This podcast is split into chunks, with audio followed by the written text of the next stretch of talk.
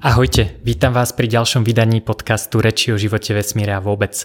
V tomto vydaní, ktoré bude trošku netradičné v tom, že bude to taká, povedal by som, audiobook verzia nejakých mojich textov, konkrétne knižky Veľký reštart a záveru môjho kurzu Etický vexlák, respektíve časti záveru, kde vysvetlím, prečo si myslím, že je dôležitá paralelná ekonomika v prípade veľkého reštartu a to si vysvetlíme teraz, že čo je veľký reštart. Ako bola, ako prebiehala, ako sa rozvíjala kríza ohľadom koronavírusu, tak som zistil, že, že vlastne veľa ľudí rozmýšľa dosť zvláštne majú také, také tie bežné biasy a poruchy, napríklad e, rozmýšľajú iba nad najpravdepodobnejšou možnosťou. A to je teda klasický bias, nepýtajú sa čo ak tá pravdepodobná možnosť alebo tá, ktorú oni považujú za najpravdepodobnejšiu, nenastane.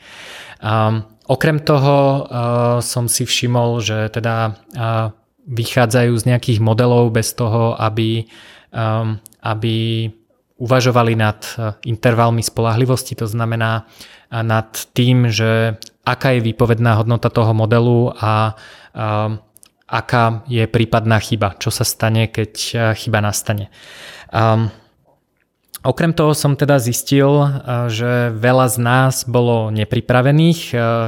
Ja som tiež nebol úplne pripravený, ale bol som myslím, pripravený o čosi lepšie ako ostatní, hlavne teda s ohľadom na prácu. A myslím si, že ľudia vlastne nerozmýšľajú nad robustnosťou, nad antifragilitou, nad opcionalitou, nad tým, aby zvyšovali nejaké svoje možnosti. A vďaka tomu vlastne akýkoľvek výkyv, akákoľvek nestabilita v prostredí ich zasiahne negatívne. Takže v tejto prvej časti vám chcem prečítať pár úrivkov z knižky Veľký reštart, ktorý, e, ktorú si už môžete predobjednať. Momentálne prebieha jej editovanie, prebieha jej grafický návrh. Ja si myslím, že tak 2, 2 až 3 mesiace bude trvať, kým kým táto knižka vyjde, ale prvé kapitoly dostanete vo forme pdf ak si túto knižku predobjednáte. A, a ak toto dopočúvate do konca, tak získate aj kupón na, na ešte vyššiu zľavu. Takže predobjednanie knižky bude samozrejme lacnejšie ako knižka samotná počas hlavného predaja a ešte s kupónom môžete získať zľavu z ktorejkoľvek z týchto sum. Takže poďme na to. Začnem úvodom a potom prejdem nejakým takým obsahom tej knižky. Potom vám poviem niečo, prečítam vám časť záveru, pretože tam sú také tie hlavné myšlienky zhrnuté a potom si ešte na záver povieme niečo o tom, ako toto všetko súvisí s kryptoekonomikou. Takže poďme na to. Veľký reštart, úvod. Svet sa mení rýchlo pred našimi očami. Väčšie prepojenie sveta spôsobilo rýchlo sa šíriacu pandémiu a prídu ďalšie. Nie je to nič nepredvídateľné. Nasim Nikola Staleb aj Bill Gates o tom hovorili už roky. Nasim Nikola Staleb dokonca vo svojej knihe Čierna labuť explicitne hovoril o tom, že celosvetová pandémia nie je čiernou labuťou, ale bielou labuťou. Čierna labuť je extrémne nepravdepodobná a nepredvídateľná udalosť s obrovským dopadom. Pandémia je predvídateľná a jasná. Tak ako môžeme za pár hodín precestovať celý svet lacno a dostupne, tak môže cestovať aj pandémia. Či už vírusová, bakteriálna alebo akákoľvek iná. So zvýšením nelinárít a sieťových efektov ale budú narastať aj skutočné čierne labute, udalosti, ktoré naozaj nedokážeme predpovedať. Nemôžeme sa pripraviť jednotlivo na všetky nepravdepodobné udalosti, ktoré môžu nastať. Chce to zmenu rozmýšľania. Exponenciálne technológie menia náš život pred našimi očami. Exponenciálny rozvoj sa vyznačuje tým, že aj rýchlosť zmien stúpa.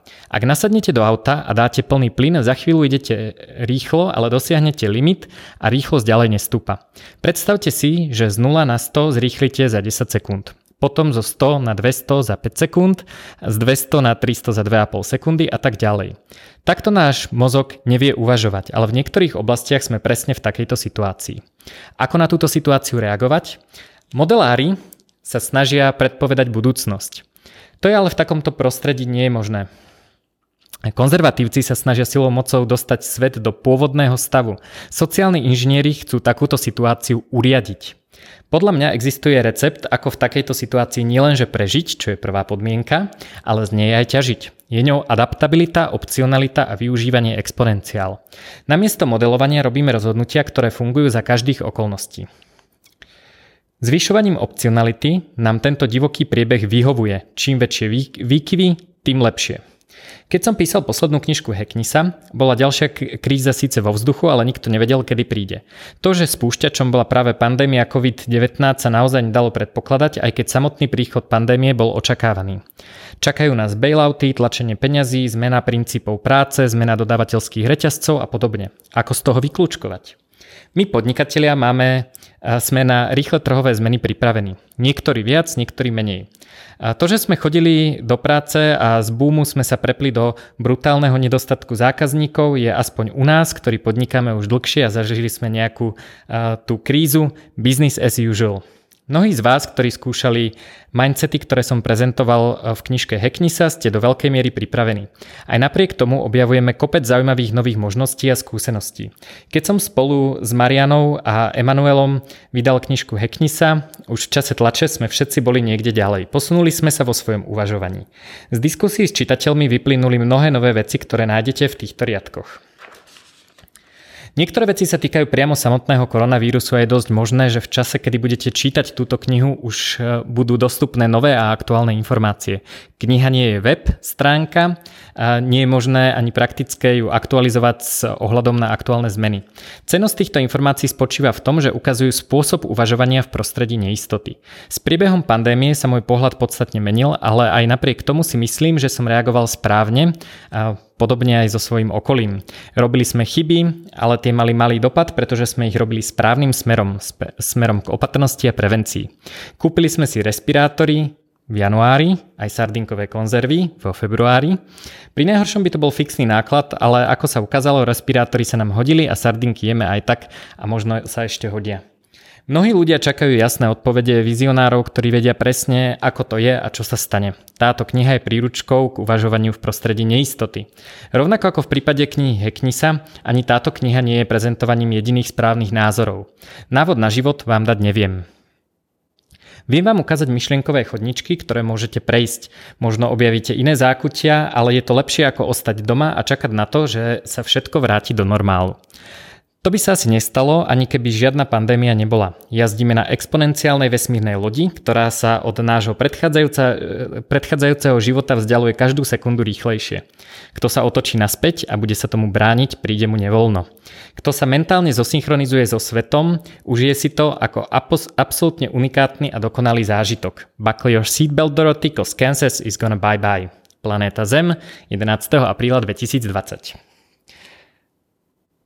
Ešte vám prečítam kúsok z kapitoly, čo je to veľký reštart a potom sa pozrieme na jednotlivé časti. Čo je to veľký reštart? Matka Zem nás poslala do svojich izieb, aby sme premýšľali o tom, čo sme urobili. Alebo neurobili a mali sme. V čase písania týchto riadkov ľudia trávia dní vo svojich izbách a majú čas premýšľať. Z tejto izby sa dá vystúpiť tak, že vstúpime do seba. Porozmýšľame nad svojim životom, čo môžeme robiť inak, či sa správame správne, v súlade s našimi hodnotami, či tvoríme, rastíme, alebo sa len hmlisto prechádzame životmi. Ľudia zrazu majú čas meditovať, premýšľať, majú čas na svoje projekty, hodnotia posledné mesiace a roky, berú si ponaučenia. Niektorí začali skutočne spolu žiť so svojimi rodinami, neutekajú z domu do práce, lebo sa im doma nepáči, ale sú doma a nejak sa musia s novou realitou zosúladiť. Pre mnohých je to začiatok konca vzťahov, pre iných ich prehlbovanie. Veľký reštart v skutočnosti nespôsobil vírus SARS-CoV-2. Ani vládne nariadenia a karanténne opatrenia a dokonca ani hospodárska kríza. To sú len vonkajšie stresory, ktoré spôsobili šok. Niekto nás zrazu oblial studenou vodou a my, potom ako sme sa predýchali, sme sa obzreli okolo seba a opýtali sa, prečo som vlastne tu? Veľký reštart nie je každá kríza. Trhy a banky sa dajú zachraňovať tlačením e, peňazí a záchrannými balíčkami. V rokoch 2008 až 2009 e, sme nemali všetci čas si všimnúť, že sa niečo deje. Ekonomovia hovoria, že po kríze sa trh vyčistí od nezmyselných projektov, ktoré vznikli len vďaka tej nafúknutej časti hospodárskeho cyklu, kvôli lacným peniazom. Ale čo to znamená? Čo sú tie nezmyselné e, projekty? Ako sa trh čistí? A prečo tie projekty, dávaj, ktoré dávajú zmysel, kríza nezničí? Mám to šťastie, že som zažil drobnú krízu vo svete kryptomien a zrovna tento aspekt tam bol viditeľný. Ľudia robili akékoľvek ICO, čo je Initial Coin Offering, zbieranie peňazí na projekt, ktorý ešte iba plánujú urobiť. Keď získali peniaze, tak si často kúpili vilu, auto a potom už len hľadali, kto tú víziu zrealizuje. V rámci hesla tu sú peniaze, hľadám ľudí, ktorí môj projekt urobia. Takéto projekty boli aj na Slovensku. Nedávali absolútne žiadny biznisový zmysel, poskytli pôdu množstvu arogantných ľudí, ktorí vďaka bubline mali pocit, že sú šikovní podnikatelia, ale pritom boli iba dobrí predajcovia hrncov. Predávali víziu, ktorú neboli schopní dodať. Toto je presný príklad vyčistenia trhu od nezmyselných projektov po páde. S projektami padli na hubu aj investori. Väčšina tých projektov a ich akcií, respektíve tokenov, má momentálne takmer nulovú hodnotu. Pritom stále existuje kopec ľudí a firiem, ktoré robia super zaujímavé veci aj s kryptomenami a fungujú ďalej. Čo je na tom najzaujímavejšie, že vďaka tomuto mini reštartu vo svete kryptomien sa odkryla povaha ľudí a vzťahy, prípadne povaha peňazí a ich zdroj. Na to si môžete vypočuť predchádzajúce vydanie podcastu Crypto Only Mindset. A stále si myslím, že paralelný finančný systém a kryptomeny sú inovácia, možno podobne dôležitá ako internet, aj keď to tak nevyzerá. A keby som mal šancu byť pri vzniku internetu, nedávalo by mi zmysel robiť čokoľvek iné. Keby som bol v roku 1999 v Silicon Valley a mal stánok s hotdogmi, asi by som bol smutný. Chcel by som robiť v internetovom startupe bez ohľadu na to, či by o rok skrachovala alebo nie. Pretože takáto inovácia pred našimi očami vzniká málo kedy. Čo ma na kryptomenách najviac fascinuje, je to, koľko toho o nich ešte nevieme a koľko toho treba objaviť. Je to nový finančný systém, ktorý nám vzniká pred očami. Asi by som teraz nechcel programovať e-shop, aj keď v roku 1999 by som nechcel robiť nič iné ako programovať e-shop. Poďme späť k veľkému reštartu. Čo sa vlastne deje teraz v roku 2020? Myslím si, že skutočné dôsledky ešte nepoznáme. Možno to celé dopadne ako v roku 2009. Štáty vytlačia peniaze, zachránia veľké firmy a bohatých ľudí, e, v úvodzovkách strategicky dôležité podniky. Pre mnohých bude život ťažký, ťažší, ale pôjde sa ďalej. V takomto prípade bude pojem veľký reštart na túto krízu asi príliš nafúknutý. Operujem s ním však z iného dôvodu. Pretože táto situácia je príležitosť pre nás. Sme zavretí vo svojich izbách a môžeme rozmýšľať nad sebou, môžeme výjsť dnu. Výjsť zo zaužívaných chodničkov, zvykov, spôsobov rozmýšľania a môžeme sa ponoriť skutočne do seba, zistiť, čo naozaj chceme robiť. Zlepšiť svoj život, napríklad zvýšiť slobodu, opcionalitu, prestať robiť nezmyselné činnosti a skúšať nové veci. Veľký reštart nám dáva demoverziu nových možností. Deti zrazu nechodia do školy, ale zo dňa na deň prešli na e-learning. Inovácie vo vzdelávaní, ktoré sú tak ťažké, že musia trvať 10 ročia, tu zrazu sú zo dňa na deň. Mnohí ľudia zistili, že namiesto toho, aby každé ráno sadli do auta, odviezli deti do školy a potom išli do kancelárie s inými ľuďmi, kde sedia za počítačom, môžu ostať doma alebo ísť na nejaké pekné miesto, napríklad do prírody a sedieť za počítačom tam. Navyše, keďže všetci ľudia nesedia v autách medzi 6 a 9 ráno a 3 a 5 po obede, nestravia zbytočné hodiny sedenia v autách alebo autobusoch, vlakoch či električkách, ale získajú často produktívnu hodinku alebo aj viac času na miesto sedenia v dopravnom prostriedku či zápche. Obmedzenia vzdialenosti zrazu prestali dávať zmysel. Je jedno, či môj kolega sedí v Bratislave alebo v Prahe, mám ho dostupného úplne rovnako. Mnohí ľudia zistili, že prácu urobia za 4 hodiny a potom im padla. Zamestnanie ako také je pritom industriálny, továrenský model. Aj predtým ľudia makali často aj viac ako 8 hodín denne, ale nemali až takú náväznosť e, na nejakú konkrétnu úlohu. Niekedy sadili, potom krmili zvieratá, niekedy niečo vytvárali alebo opravovali, potom išli tovar predať na trh. Keďže v dnešnej modernej dobe vďaka obrovskému nárastu produktivity nepotrebujeme pracovať na poli 12 hodín denne, aby sme mali čo jesť, môžeme spojiť výhody týchto dvoch prístupov. Delba práce je úžasná vlastnosť trhového hospodárstva. Každý môže robiť to, v čom je naozaj dobrý a všetko ostatné si môže kúpiť od ľudí, ktorí sú dobrí v tých ďalších činnostiach. Môžeme sa zameriavať na svoje unikátne schopnosti, ale nie sme obmedzení režimom rigidnej továrenskej práce, so štikačkami. Termín padla nedáva žiadny zmysel. Prácu by sme mali prestať robiť vtedy, keď ju dokončíme, alebo keď už nechceme robiť niečo iné, napríklad oddychovať. Vo veľa prípadoch je jedno, koľko je hodín. Málo kto z nás robí v továrni a ak áno, pravdepodobne za pásom nie sú okrem jedného človeka žiadni iní ľudia, iba stroje. Vďaka veľkému reštartu sa môžeme pozrieť na svet znova, úplne novými očami. V mnohých prípadoch zistíme, že to, čo sme robievali 8 hodín denne a 5 dní v týždni, nedáva žiadny zmysel. Bol to iba unik z reality, zahmlenie mysle frázou, lebo sa to tak má robiť. Predsa by milióny ľudí nechodili sedieť do open space kancelárie, keby to nedávalo žiadny zmysel, nie? Ak si to povie každý z nich, zaciklia sa v tejto myšlienke. Je to stabilný atraktor, status quo. Niektorí z nás radi experimentujú s otázkami, čo ak status quo nie je najlepšie riešenie.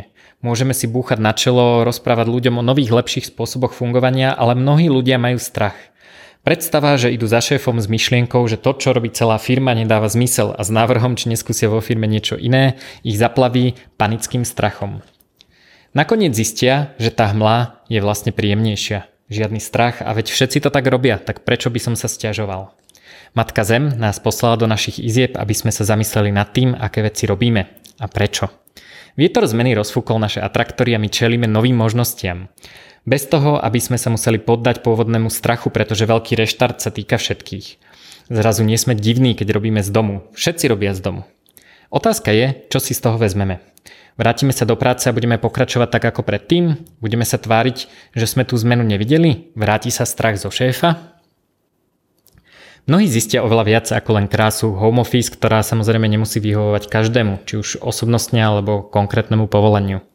Mnohí sa pozrieme dovnútra a začneme na miesto zamestnania vytvárať portfólio prác. Vypočujte si rozhovor s Marianou Sadeckou v podcaste Crypto Coffee and Cake. Organizuje akcie, občas edituje knihy, hrá v divadle, cestuje, vytvára zaujímavé veci, moderuje. Moderátor v tom spomínanom rozhovore s Marianou mal z toho už trochu srandu, čomu všetkému sa venuje. Ja ju poznám a naozaj to všetko robí. Ja som na tom podobne.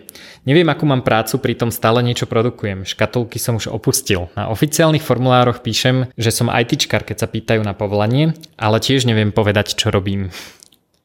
Tento trend začal už pred veľkým reštartom. Účtovník, ktorý mal voľnú chvíľu, bol počas dňa alebo v noci vodič Uberu. Potreboval si prilepšiť, tak v lete, keď je vyšší dopyt po ubytovaní, prenajíma izbu cez Airbnb. Má záhradku, tak produkuje zeleninu a občas ju aj predá. Zaujíma sa o kryptomeny, tak občas, občas vexluje. Vytvára si portfólio činností. Tento prístup tiež nie je pre každého. Niektorí ľudia ale po veľkom reštarte zistia, že aj takéto niečo im do istej miery môže vyhovovať.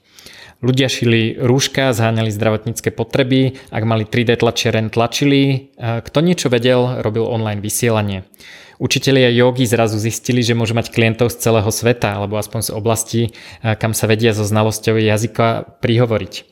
Mnohým sa rozšírili možnosti, niektorí v kríze reagovali na znížený dopyt po ich produktoch a službách a začali sa prispôsobovať. O tom si povieme v tejto knihe ešte viac.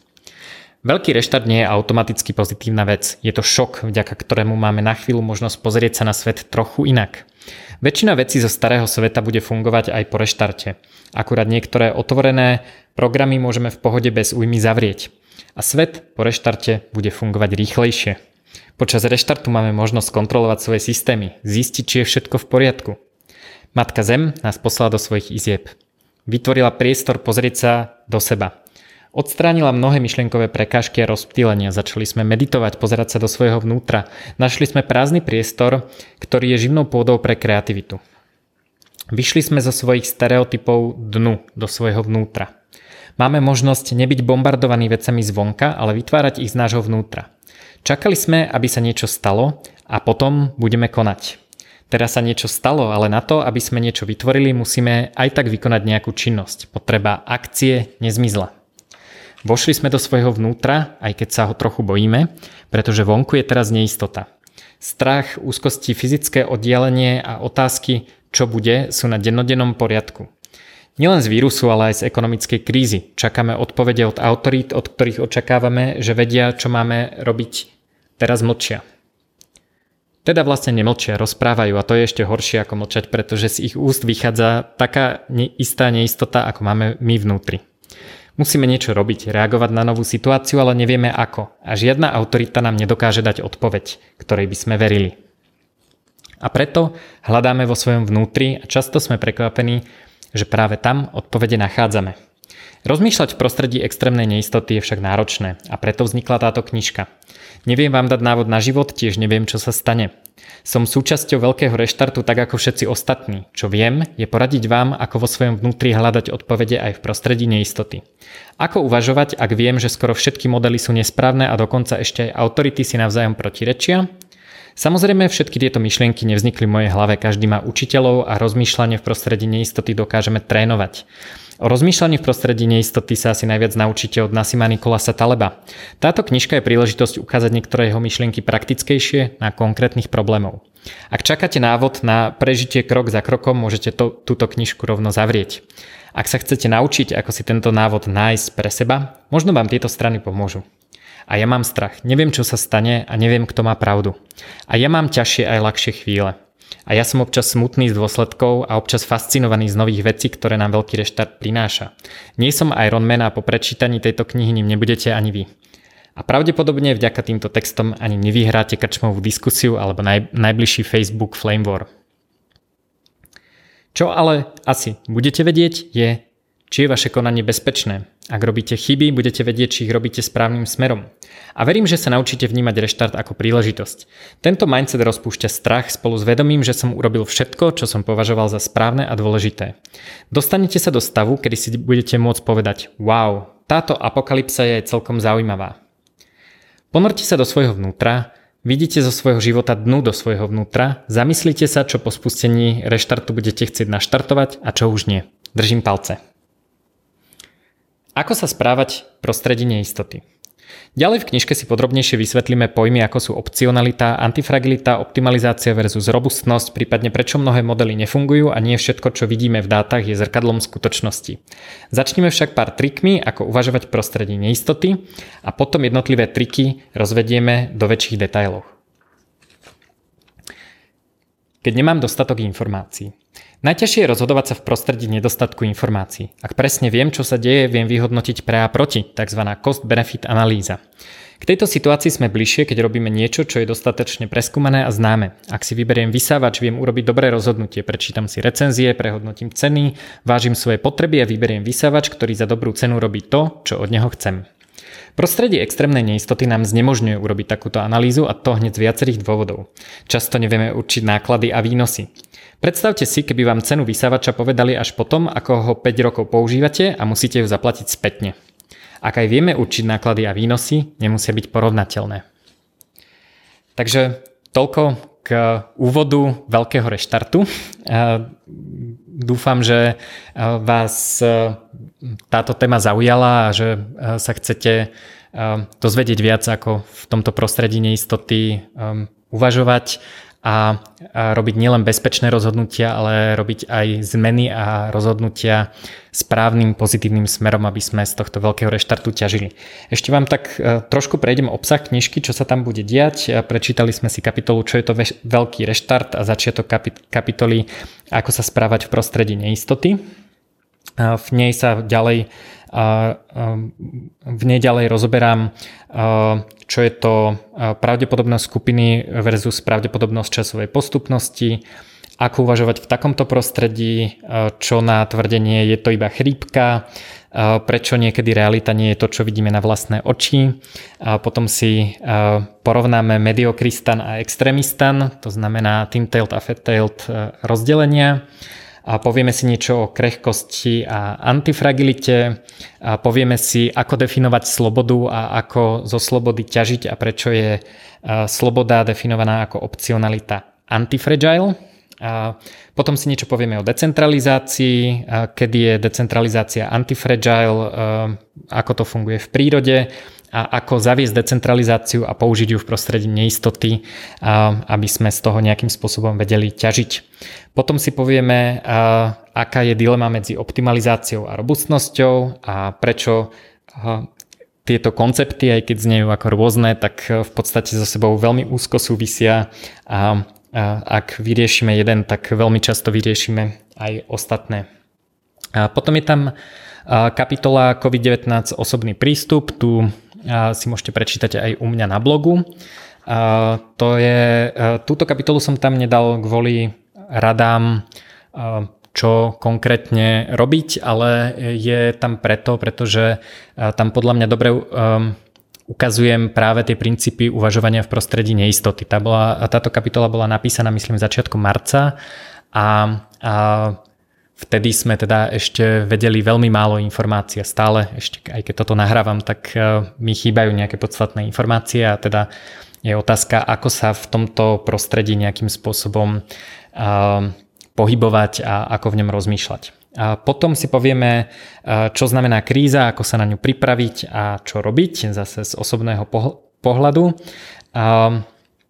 Potom taký individuálny prístup k noseniu rúšok v kapitole Svet nám nič nedlhuje, ten nájdete tiež u mňa na blogu. Chyby v uvažovaní a intervaly spolahlivosti modelov. Potom je tam taká väčšia kapitola práca podnikanie v prostredí neistoty, kde práve rozvíjam myšlienku pracovného portfólia, fakt, že nie všetko novšie je lepšie, mindset, renesančného človeka, definujeme si, čo je to práca, ako funguje distribuovaný tím. Um, hovorím o budúcnosti stretnutí um, a takého toho, takej tej uh, známej, uh, známeho výroku, že nič nie je nad osobné stretnutie. A povieme si o etike a slušnosti pri stretnutiach a virtuálnych stretnutiach. Povieme si niečo o stretnutiach vo virtuálnej realite a potom si povieme niečo o zmenách vo vzdelávaní, o ekonomických dopadoch krízy, vrátanie firiem. A potom si rozoberieme zavádzanie plošného sledovania. Tieto dve kapitoly, ako sa Slovensko pripravuje na zavedenie diktatúry čínskeho typu a potom aktualizácia v čase COVID-19 som napísal s Pavlom Luptákom. Nájdete ich e, na blogu Paralelnej Polis. A potom e, hovorím niečo o individualizme a altruizme a interakciách v prírode. A potom moja obľúbená kapitola Ako sa nenechať vyhekovať strachom.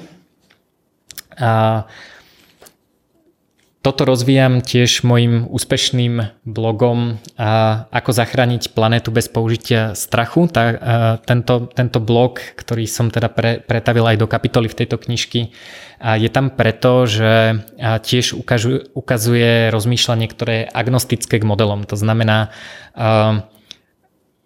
uvažujem o ekológii a záchrane planéty bez ohľadu na to, či sú klimatologické modely pravdivé alebo nie. Nehovorím, či sú alebo nie sú, pretože to neviem vyhodnotiť, ale akým spôsobom môžeme uvažovať, keby boli a keby neboli pravdivé. A potom si povieme niečo o paralelnej výrobe energie, a o tom, že solárne panely nie, nie sú raketovou vedou, o, a, o tom, prečo nevolím a ako môžete vyskúšať a, praktizovať a, rozmýšľanie o alternatívnych modeloch, ktoré, ktoré možno nie sú vašimi primárnymi modelmi. Potom je tam kapitola, ktorá tiež vychádza z môjho blogu, volá sa Krása obmedzených zdrojov. Hovorím o nesmrtiacich zbraniach, travel hackingu, čo bude zaujímavé, lebo neviem, kedy sa znovu odštartuje možnosť cestovať, ale niektorí moji známi prežívajú túto apokalypsu z dovolenky, kde im boli predložené víza v Tajsku alebo v iných krajinách, takže je to veľmi zaujímavé, že nie každá krajina vlastne um, na túto krízu, na tento veľký reštart reaguje rovnako a je to veľmi zaujímavé pozorovať. Ten travel hacking nie je ani tak o cestovaní ako takom, ako o využívaní rôznych výhod a rôznych prístupov v rôznych krajinách. Takže cez podnikanie, banky, spotrebu, zábavu a tak ďalej. No a To je teda zo, prehľad zo pár kapitol a ešte si prečítame niečo zo záveru a záver sa volá jednoduchosť na druhej strane zložitosti. Uvažovanie v prostredí neistoty, vyladenie života, antifragilita, opcionalita. Vyladiť stravovanie, meditovanie, pripravovanie sa na udalosti, to všetko znie veľmi zložito a človek môže byť všetkými týmito dobrými nápadmi úplne zahltený. Hlavne ak je vonku šialenstvo, volatilné prostredie a pôsobia na nás vonkajšie stresory. Samozrejme všetky veci, o ktorých ste sa dočítali v tejto knihe, chcú čas. Dostatočne dlhé plánovanie, nasadenie do praxe a vyladenie do takej podoby, aby sa to všetko stalo súčasťou našich životov. Na život pomocou týchto, ale aj mnohých iných princípov sa nedá naskočiť zo dňa na deň. Zo dňa na deň nedokážeme zaviesť vlastne ani len oveľa jednoduchšie zmeny, napríklad rannú meditáciu alebo cvičenie. Môže sa zdať, že všetky tieto zmeny sú natoľko zložité, že potom vlastne celé dni neriešime nič iné ako vyhodnocovanie opcionality. Zvažujeme antifragilitu, uvažujeme o budúcnosti spôsobom, ktorý je agnostický k modelom a podobne. Aj keď je pravda, že zavedenie týchto princípov trvá nejaký čas, na druhej strane tejto komplexity je v skutočnosti jednoduchý a pohodový život. Je to však iný typ jednoduchosti. Človek, ktorý maká v korporácii, za jednoduchý život považuje možno niečo ako kúpim si stánok s hotdogmi na pláži v Mexiku a neriešim. Takýto život síce môže byť jednoduchý, aspoň na papieri, ale pre mnohých ľudí nie je naplňujúci. Ľudia majú radi výzvy, rast, antifragilitu, opcionalitu, vytváranie hodnôt a podobne. Jednoduchosť, o ktorej hovorím, sa nachádza na druhom brehu zložitosti. Je to jednoduchosť, ktorá je na druhej strane automatizácie. Či už takej ITčkarskej napríklad zadám trvalý príkaz a automaticky sporím bez toho, aby som niečo musel robiť, ale hlavne vnútornej. Spomente si, aké ťažké bolo kedysi zaviazať si šnúrky, umyť zuby, jazdiť na bicykli alebo šoférovať auto. Teraz to máme tak zautomatizované, že pri tom všetkom dokážeme viesť sofistikované filozofické debaty. Neuroplasticita funguje, mozog je v tomto veľmi dobrý. Niektoré veci idú na začiatok ťažko, ale ako ich vyľadujeme, vytvoríme si mozgové dráhy. Jednak zefektívnime proces, ktorým sa učíme a okrem toho sa mozog naučí rozmýšľať nejakým spôsobom. A ak sa inšpirujeme mozgom, môžeme to zaviesť aj do zvyšku života. Príkladom môže byť zmena stravovania. Keď som prešiel na paleo stravovanie a rozprával som o tom ľuďom, ktorých to zaujímalo, častá reakcia bola, to by som ja nedokázal, lebo často jem chlieb, cestoviny a soju. A ja som jedol, až kým som neprestal. Chvíľu trvalo, kým som zmenil mozgové dráhy. Ak môj bežný obed boli cestoviny, musel som vymyslieť iný bežný obed. Kľúčom k úspechu boli dve veci. Mať doma iba to, čo som ochotný zjesť, to znamená, nemôžem doma v slabej chvíľke vyjedať chlieb, ak doma žiadny chlieb nemám. A vytvorenie nových návykov. Namiesto prílohy si zvoliť zeleninový šalát a nie hociaký, ale množstva rôznych druhov zeleniny s rôznymi zdravými olejmi. Pomohol taktiež mindset, zmena myslenia a dôvod, prečo to robím. O tom, že mi takéto stravovanie vyhovuje a cítim sa lepšie, som bol presvedčený veľmi rýchlo. Začal som vnímať to, začal som vnímať to, že to, čo jem, je vlastne základný materiál na stavbu môjho tela. To, čo je pre sochára hlina, je pre človeka jedlo. Preto jem iba to, čo chcem, aby bolo základným stavebným prvkom môjho tela. A mať dostatočné chutné nápady na jedlá, ktoré sú z týchto zdravých súčastí zložené a to pre každú príležitosť. Časom som prešiel aj na prerušovanú hladovku a prvé jedlo som mal až po obede. Nehovorím, že takýto spôsob stravovania musí vyhovovať každému. Pravdu povediac, dnes vôbec nechápem, čo na takomto spôsobe stravovania ľuďom príde ťažké. Jem to, čo mi chutí, keď som hladný, čo je až po obede, lebo som si na to zvykol. Netúžim po z môjho pohľadu nezdravých jedlách. Stravovať sa podľa môjho rozhodnutia je pre mňa jednoduché. K tejto jedl- jednoduchosti viedla nejaká cesta, nebola síce až taká zložitá, ale trvalo to nejaký čas. Ale dnes už je tá zložitosť veľmi jednoduchá. Alebo inak, prešiel som na druhú stranu zložitosti, naspäť k jednoduchosti. A to je aj kľúčom k zavádzaniu životných zmien. Preskúmať ich, implementovať do života, zautomatizovať a premeniť na návyky tak, že sa náš život po ich zavedení stane jednoduchším. Treba mať so sebou trpezlivosť a myslieť na to, že cieľom nie je urobiť si život zložitejším, ale naopak, zložité koncepty zaviesť do života takým spôsobom, aby sa život samotný zjednodušil. Život majiteľa hodok stánku na pláži v Mexiku je síce jednoduchý, ale je krehký. Stačí jeden koronavírus alebo teroristický útok a ľudia prestanú lietať na pláž prestanú jesť hodogy. Úspory na jeden mesiac najmu tiež nepostačujú a z jednoduchosti sa zrazu stane zložitá situácia. Na opačnej strane zložitosti je jednoduchosť, ktorá je antikrehká, ako spomínaný Robo Chovanculiak s tričkom Udrima som antifragile. Príde zložitá situácia, veľký reštart a namiesto toho, aby sme okamžite spanikárili, premeníme strach na fascináciu, stresory a volatilitu na výhodu a keď dostaneme bombu, v tom horšom prípade budeme mať veľa vecí, za ktoré môžeme byť vďační. V tom lepšom prípade sa usmejeme ako robo, ktorého kto si udrel, povieme si, aha, toľko nových možností, čo budeme robiť skôr. Prajem vám veľa pozitívnych stresorov, aby ste vďaka nim narástli. Prajem vás, vám tiež, aby ste po veľkom reštarte nabútovali silnejší, múdrejší a lepší. A spolu s vami, aby lepšie nabútoval aj celý svet. Takže to je uh, krátke čítanie z knižky Veľký reštart. Uh, ak si ju chcete kúpiť, tak môžete použiť kupón Reči o vesmíre ten zadáte do môjho e-shopu, dá sa zatiaľ platiť iba kryptomenami, možno to tak aj ostane a môžete si túto knižku predobjednať. A v tejto časti by som ešte chcel na záver tohto podcastu povedať, prečo si myslím, že kryptoekonomika je dôležité, prečo, prečo je dôležité ju začať budovať a ako to súvisí s týmto veľkým reštartom. Jedná sa tiež úryvok z mojej inej práce a táto iná práca je kurz Etický vexlák, ktorý som robil a toto je taký môj príhovor, ako súvisí veľký reštart, paralelná ekonomika a kríza a, a podstate obchodovanie s kryptomenami a vytváranie paralelnej ekonomiky a second realmu. Takže vypočujte si úryvok z kurzu Etický vexlak, ktorý práve dokončujem. Koronavírus a pandémia spustila už možno dlhšie očakávanú niektorými finančnú, ekonomickú a hospodárskú krízu. A myslím si, že na druhej strane e, tohto reštartu e, bude niečo nové. Niektoré veci sa e, v tomto svete zmenia a budú sa musieť zmeniť.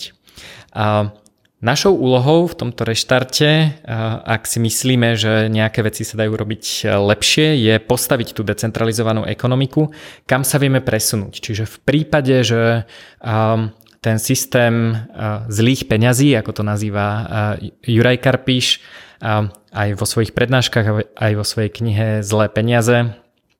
A tento systém zlých peňazí, ktorý znehodnocuje naše úspory, ktorý, ktorý nejakým spôsobom ničí tú pamäť spoločnosti, ktorá je zaznamenaná v tom, kto má koľko peňazí.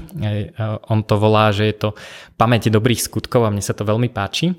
A ak táto pamäť bude po tomto veľkom reštarte poškodená, pretože ľudia, alebo teda hlavne centrálne banky začnú požičiavať, tlačiť peniaze a vlastne pumpovať eh, eh, likviditu, ale nie bohatstvo eh, do firiem, ktoré, ktoré nedokážu trvale udržateľne fungovať, tak dojde k veľkému poškodeniu týchto informácií a vlastne tú úlohu, ktorú majú v spoločnosti zastupovať peniaze, tak tá úloha bude povedal by som, nedostatočne naplňaná.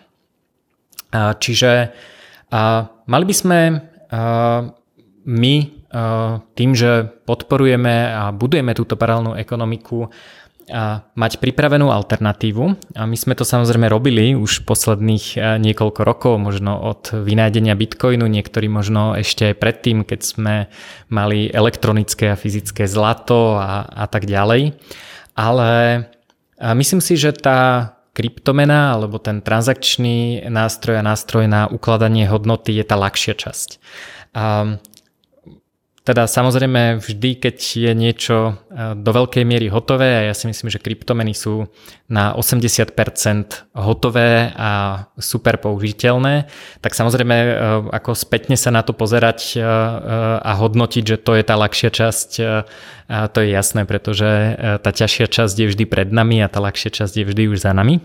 Ale myslím si, že teraz nás čaká taká tá tvrdá práca, ktorá sa nedá outsourcovať na pár vývojárov open source projektov, ale musíme sa jej zúčastniť my všetci. A to je to, aby sme ľuďom umožnili prístup do tejto paralelnej ekonomiky, naštartovali tam tie obchodné vzťahy, vytvorili ten trh a aby, aby tá paralelná ekonomika jednoducho fičala taký možno znak toho, kedy to, je, kedy to tak funguje, je vtedy, keď vlastne by nastala taká situácia, že sa niečo stane s tým, s tou hlavnou ekonomikou a my si to ani nevšimneme. My len zistíme, že aha, vlastne však my už sme aj tak v tej paralelnej ekonomike a vlastne to, že, to, že euro a česká koruna a dolár um, až tak dobre nefunguje, nám vlastne nevadí a ani sme si to vlastne nevšimli, pretože všetko kupujeme za kryptomeny, sporíme v nich a máme vyriešené práve takéto veci ako hedžovanie, vstup, výstup a tak ďalej. Um, toto samozrejme tak skoro nenastane, ale čo môže nastať je vlastne vytváranie tej komunity ľudí, ktorí používajú kryptomeny a táto komunita vlastne tvorí tú paralelnú ekonomiku. Tá, táto komunita je paralelnou polis, táto komunita je, je paralelnou spoločnosťou, paralelným trhom a vďaka nej vlastne a v prípade, že príde k nejakému problému, tak sa máme do čoho presunúť. A zase nemusia tam byť všetci, nikoho nechceme nútiť, ale je dobré, keď, e, e, keď tá ekonomika nejakým spôsobom funguje. A aké výzvy nás čakajú? Tak v prvom rade si myslím, že my by sme mali byť e, nielen paralelná možnosť, ale tá lepšia možnosť. Mali by sme byť dospelejšia voľba, Mali by sme trošku vyrásť, mali by sme možno prestať hovoriť o lambách a múnoch, ale mali by sme sa pozerať na to, že či tá naša ekonomika funguje, či vlastne vytvárame niečo, čo ľudia chcú používať, pretože je to lepšie, pretože tie ekonomické vzťahy v tej paralelnej ekonomike fungujú lepšie. Aj keď tá mainstream ekonomika nejakým spôsobom ten, ten hlavný trh nejakým spôsobom failuje, keď e, má nejaké problémy, tak e, my by sme nemali tú našu paralelnú ekonomiku postaviť na tom, že aha, oni sú horší, fuj, oni tlačia peniaze a oni nás sledujú a tak ďalej. Ale práve naopak, mali by sme sa pozerať na nás a mali by sme si hovoriť, aha, ja vlastne dokážem s týmito kryptomenami urobiť toto, viem si za ne e, toto kúpiť. Toto sú všetko veci, ktoré v tej mainstream ekonomike nedokážem urobiť a v paralelnej ekonomike e, ich nejakým spôsobom dokážem. Takže to vybudovanie toho second realmu by nemala byť e, e, nejaká kontra niečo, čo, čo sa snaží rebelovať a robiť všetko inak ako tá, ten, ten hlavný prúd, ale mali by sme vytvárať riešenia, ktoré ľudia budú chcieť používať. K tomu je stále ešte ďaleká cesta, ale výhoda je, že je to zároveň príležitosť pre nás všetkých. A tá príležitosť je naozaj aj pre vexlákov, pre farmárov, ktorí za krypto predávajú svoje produkty, pre ľudí, ktorí tvoria obsah, programujú, čokoľvek prednášajú a tak ďalej. Takže zlá správa je teda, že ešte, ešte tam nie sme. Dobrá správa je, že toto všetko je už aj na nás. Sme, taký, sme momentálne v stave, že sme ľudia, ktorí sa do tohto všetkého môžu zapojiť a môžeme sa do toho zapojiť bez toho, aby sme nutne vedeli programovať a vedieť, ako funguje Bitcoin script a riešiť, ako vyzerajú transakcie a tak ďalej. Táto fáza už nie je až tak veľmi o vývoji softveru, aj keď samozrejme uh, užívateľská prívetivosť a zlepšenie uh, Lightning, networku na, uh, Lightning networku a tak ďalej, lepšie, lepšie súkromie, lepšia anonimita, toto všetko je stále na programátoroch ale našou úlohou je vlastne budovať všetko to ostatné. To programovanie je malá časť a ak samozrejme sa viete zapojiť, tak určite kryptoekonomika sa poteší, ale okrem toho sa vlastne môžeme zapojiť my všetci. Vo svojej knihe Veľký reštart hovorím o tom, ako takéto zapojenie môže vyzerať a taktiež o tom hovorím v kurze Etický vexlák. Takže v týchto, v týchto mojich produktoch duševnej činnosti chcem ľudí naučiť, ako sa zapojiť do tejto paralelnej kryptoekonomiky a hlavne do toho nového sveta. Nemusí to byť len paralelná ekonomika, nie je všetko iba o krypte, ale veľa vecí sa podľa mňa zmení. Takže myslím si, že ešte máme teda jednu úlohu a, a to mali by sme byť pozitívnejší, odhodlanejší a hlavne rozumný. rozumný. Nemali by sme e, svoje, e, svoje tvrdenia e, alebo nemali by sme v podstate bregovať štýlom ja som to hovoril a vy robíte hlúpe rozhodnutia a tak ďalej. Mali by sme byť naozaj tá lepšia možnosť. Na záver Will Durant, ktorý je historik, hovoril, alebo jeden z jeho citátov znie takto. Budúcnosť nikdy len tak nenastala. Budúcnosť bola vždy vytvorená. A my máme jedinečnú možnosť vytvoriť novú budúcnosť. Vonkajšie podmienky veľkého reštartu, krízy a možno zmien, ktoré budú nastavať v tomto svete, nám túto príležitosť dali etickí vexláci, paralelná kryptoekonomika a second realm sú nástroje, ktorými túto zmenu môžeme vytvoriť.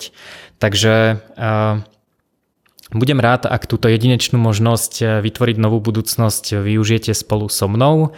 Ďakujem vám veľmi pekne za pozornosť, že ste si vypočuli toto vydanie podcastu Reči o živote vesmíre a vôbec a prajem vám všetko dobré, nech vás eh, vonkajšie stresory eh, nejak netrápia a nech krízu, prípadne COVID prežijete v pohode a ideálne ho nedostanete. Majte sa pekne.